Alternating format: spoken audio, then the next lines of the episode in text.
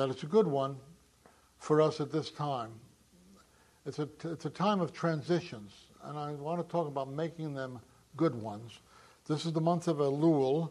We're transitioning into the High Holy Day season. And the High Holy Day season, we transition into the next year. And I thought that I'd look briefly at today's Torah reading and give you a few things to think about about the nature of good transitions. So let's uh, let's move on, please. Okay, number one, you always have a choice about the transitions you're going to make. You and I have a choice about what kind of a year we're going to have. Uh, it's not ruled by the stars. We have a choice. Um, uh, and that's why God speaks to the, the people this way, and He says, See, I'm setting before you today a blessing and a curse. You have a choice. The blessing, if you listen to the mitzvot of Adonai, your God, that I'm giving you today. And the curse, if you don't listen to the mitzvot of Adonai, your God, but turn aside from the way I'm ordering you today uh, and follow other gods that you have not known. My friends, we're in a transition time.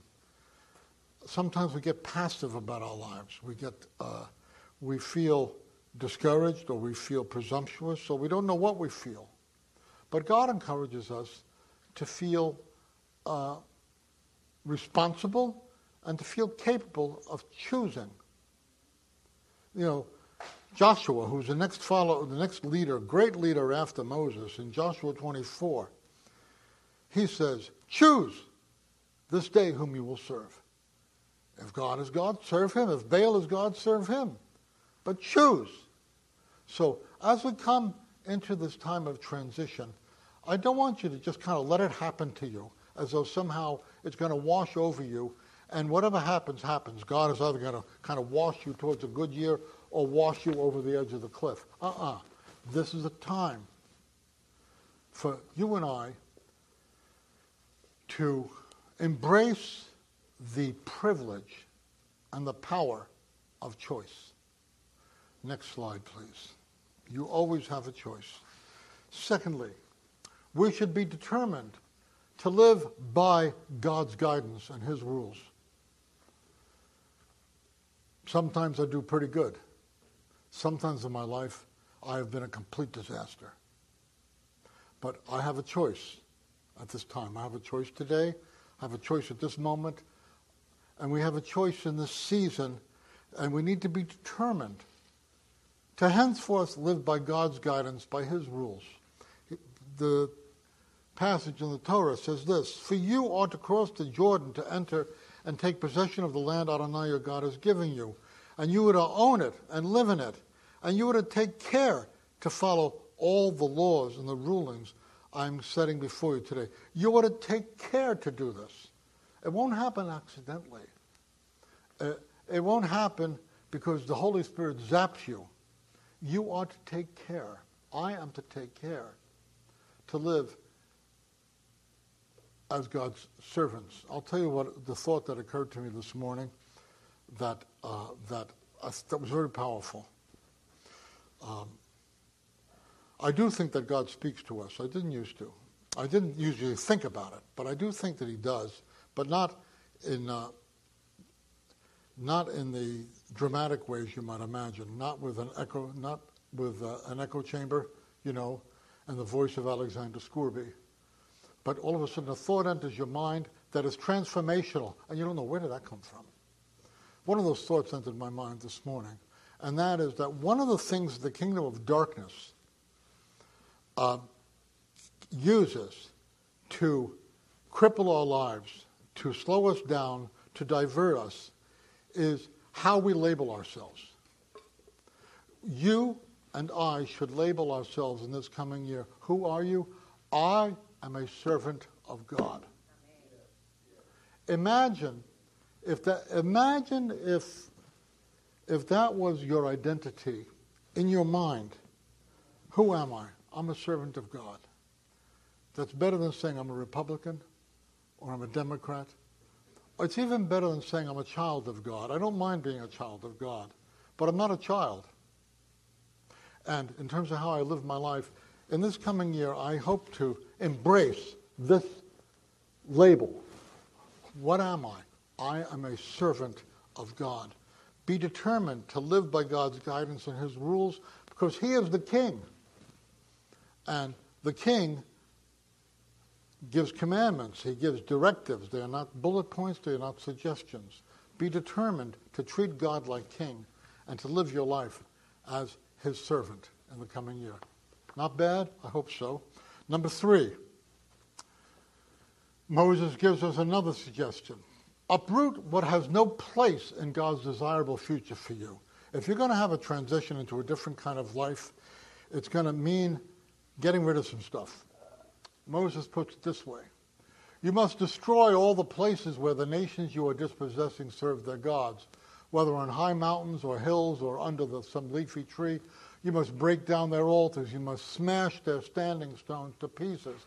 You must burn up their sacred poles completely and cut down the carved images of their gods. Exterminate their name from that place. This is radical surgery. Yeshua puts it this way He says, If your eye offends you, pluck it out. Now, he doesn't really mean you should go around with one eye, but he's being very radical.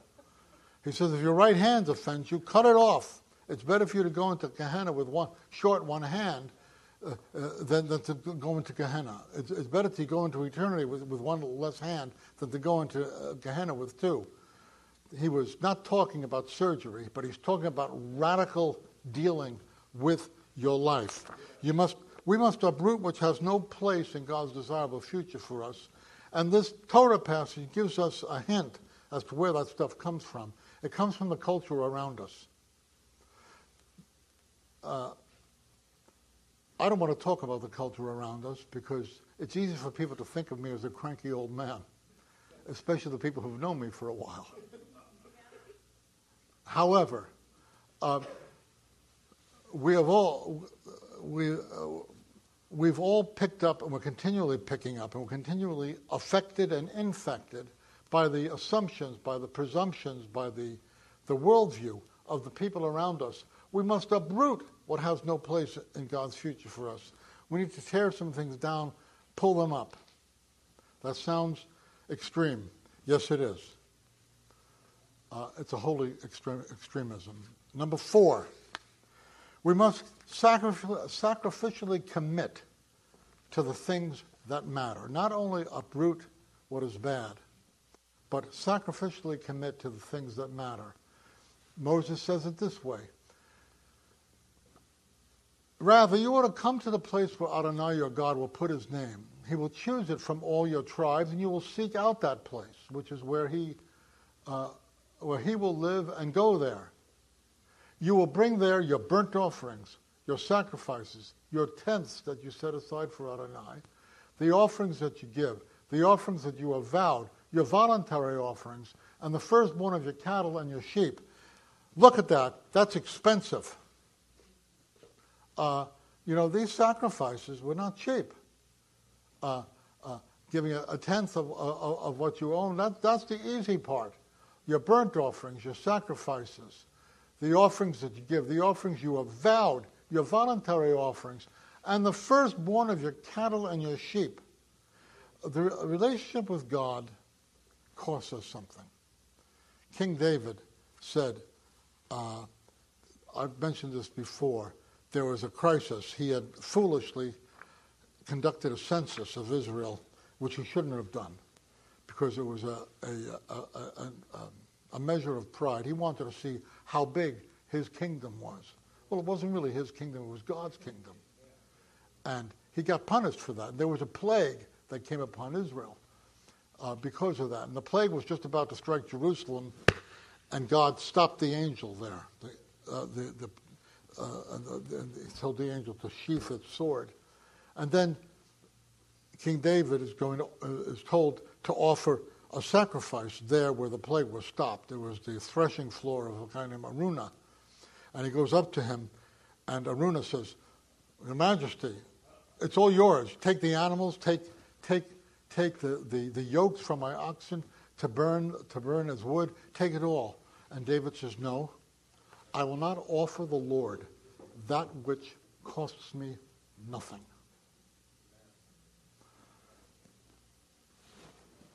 It's a privilege to serve God.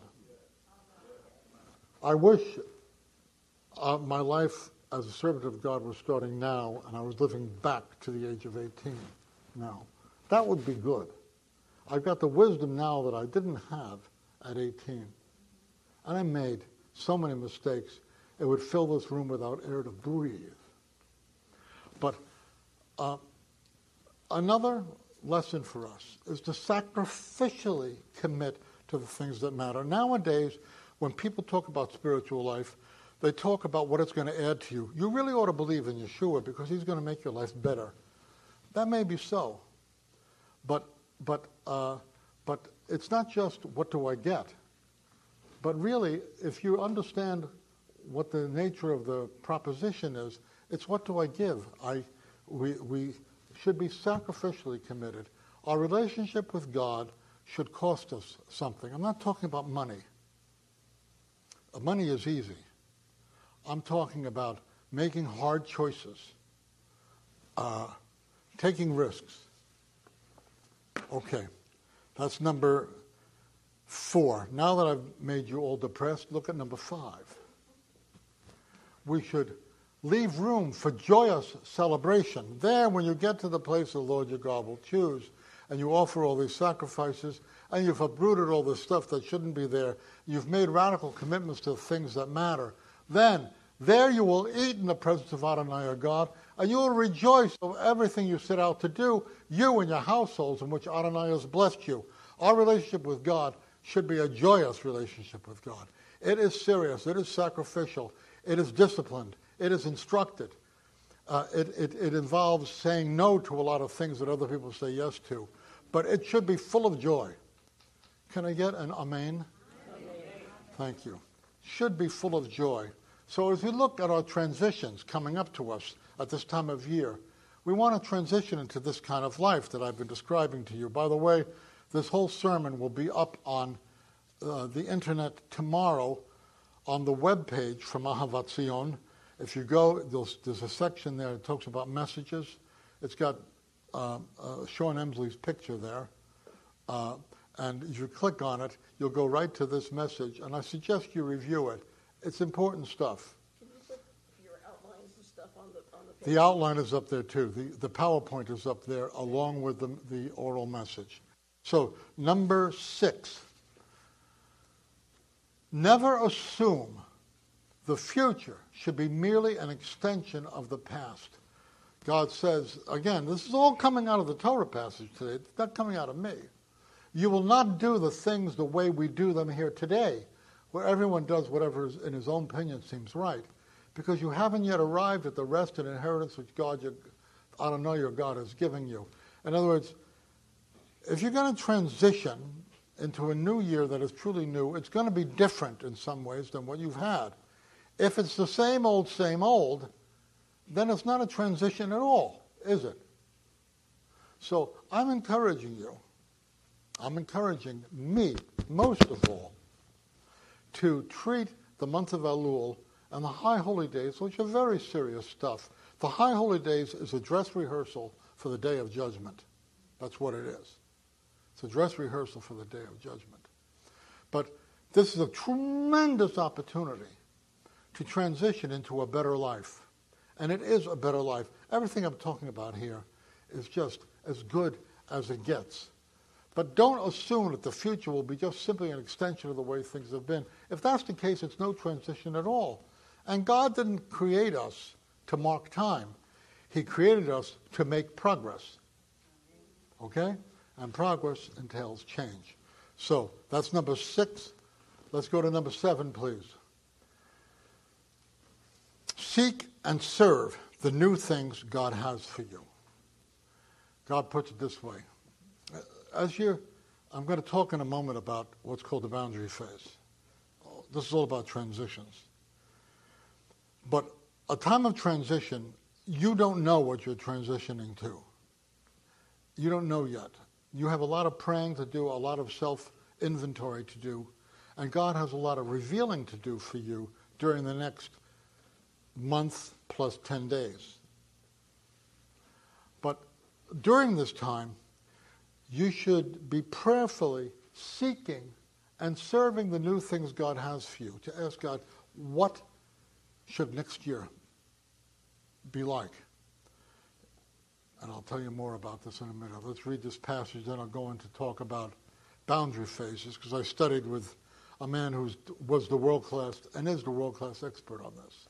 When you cross the Jordan and live in the land Adonai your God is giving you to inherit, and it gives you rest from all your surrounding enemies so that you are living in safety, then you will bring all that I am ordering you to place uh, to the place Adonai your God chooses to have his name live, your burnt offerings, sacrifices, tents, and offerings from your hand, and all your best possessions that you dedicate to Adonai. You're bringing all the good stuff. But that doesn't mean you means you're going to leave behind the bad stuff. Uh, that, and that brings us to the next slide. Um, and you will rejoice in the presence of Adonai your God, you, your sons, your daughters, your male and female slaves, the Levites staying with you, inasmuch as he has no share, no share of inheritance with you. Be careful not to offer your burnt offerings just anywhere you see, but do it in the place Adonai your God will choose in one of your tribal territories. There is where you're to offer your burnt offerings, do everything that I order you to do.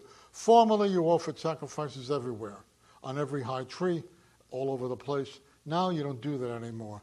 Bring all the good stuff, leave behind the old stuff. Here we go. One more.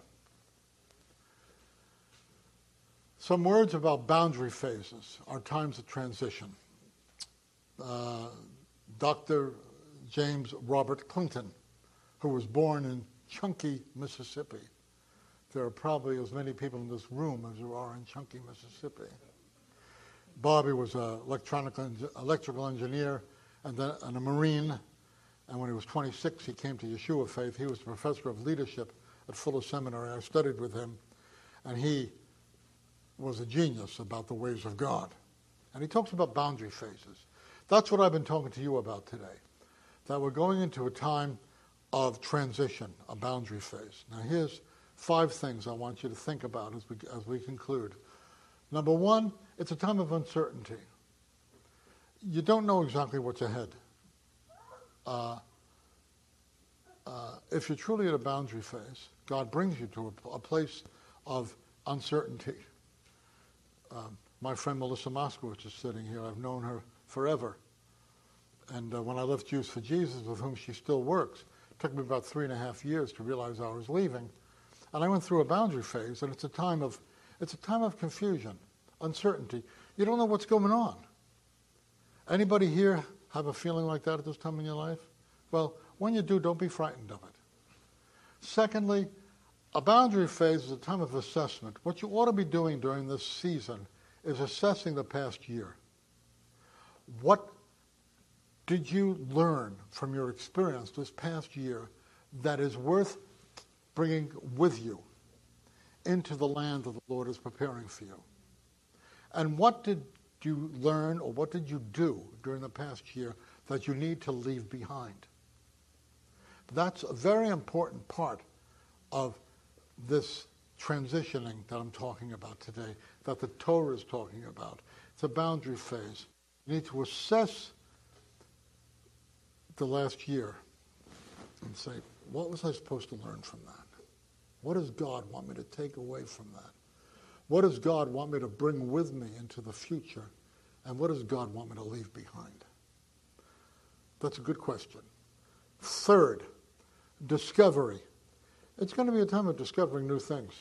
You may all of a sudden, you know, I'm, I, I do some mentoring on, on over the internet of people on, on things like this. I'm dealing with a woman who just left her job, young woman, very, very capable, and she has no idea what's going what's coming up. And I'm talking to her about her natural abilities, her acquired skills, her spiritual gifts, and how these, this is what's called your giftedness set, how that contributes to understanding what kinds of things you ought to be doing. But it's a time of uncertainty, but it's also a time of discovering new things. Oh my God, when I went through this transition out of Jews for Jesus, did I ever think I was going to be a rabbi? Did I ever think I was going to go for a PhD? No. It was an extraordinary time of discovery. Uh, I discovered God wanted me to go down to, to Los Angeles to get a master's and a PhD. He provided somebody who paid for the whole thing. I couldn't have done that. I had a wife, three children, and no money. Uh, my, my education was paid for. I, became, I graduated at the top of my class. I got my PhD. I became the rabbi of this joint. A time of discovery. That's what a transition time is like. Number four, courtesy. If you decide to leave a situation behind, don't slam the door on your way out. Be courteous to the people and the situations that you're not taking into your future. You understand?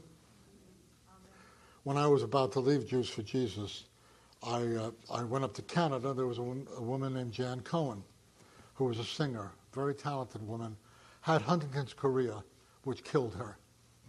But before she lost all of her capacities, she, we made a recording of her music. I, I did the album with her. And I did some special music at a church up there in Toronto area, and they gave me a book called uh, The Tale of Three Kings. It's about King Saul, King David, and Absalom, I think. Uh, I, I don't know who the third was. But one of the things the book said is that when you leave a situation, don't slam the door. And that was a very, very important thing for me to see. I'm saying that to you too. So it's a time of uncertainty, a time of, obsess, of, of assessment, a time of discovery. It's a, oh, I left out commitment. It's a time for you to make commitment to that new future. It's a time of we should be courteous. You should make you should make a commitment. Uh, Dag Hammarskjöld was the uh, Secretary General of the United Nations. He was a great intellectual and a Christian man. He wrote a, a book of, of, of kind of a journal called Markings. And here's what he said. One of the things he said in there that I never forgot. He says, to God, he says, for all that has been, thanks. To all that will be, yes.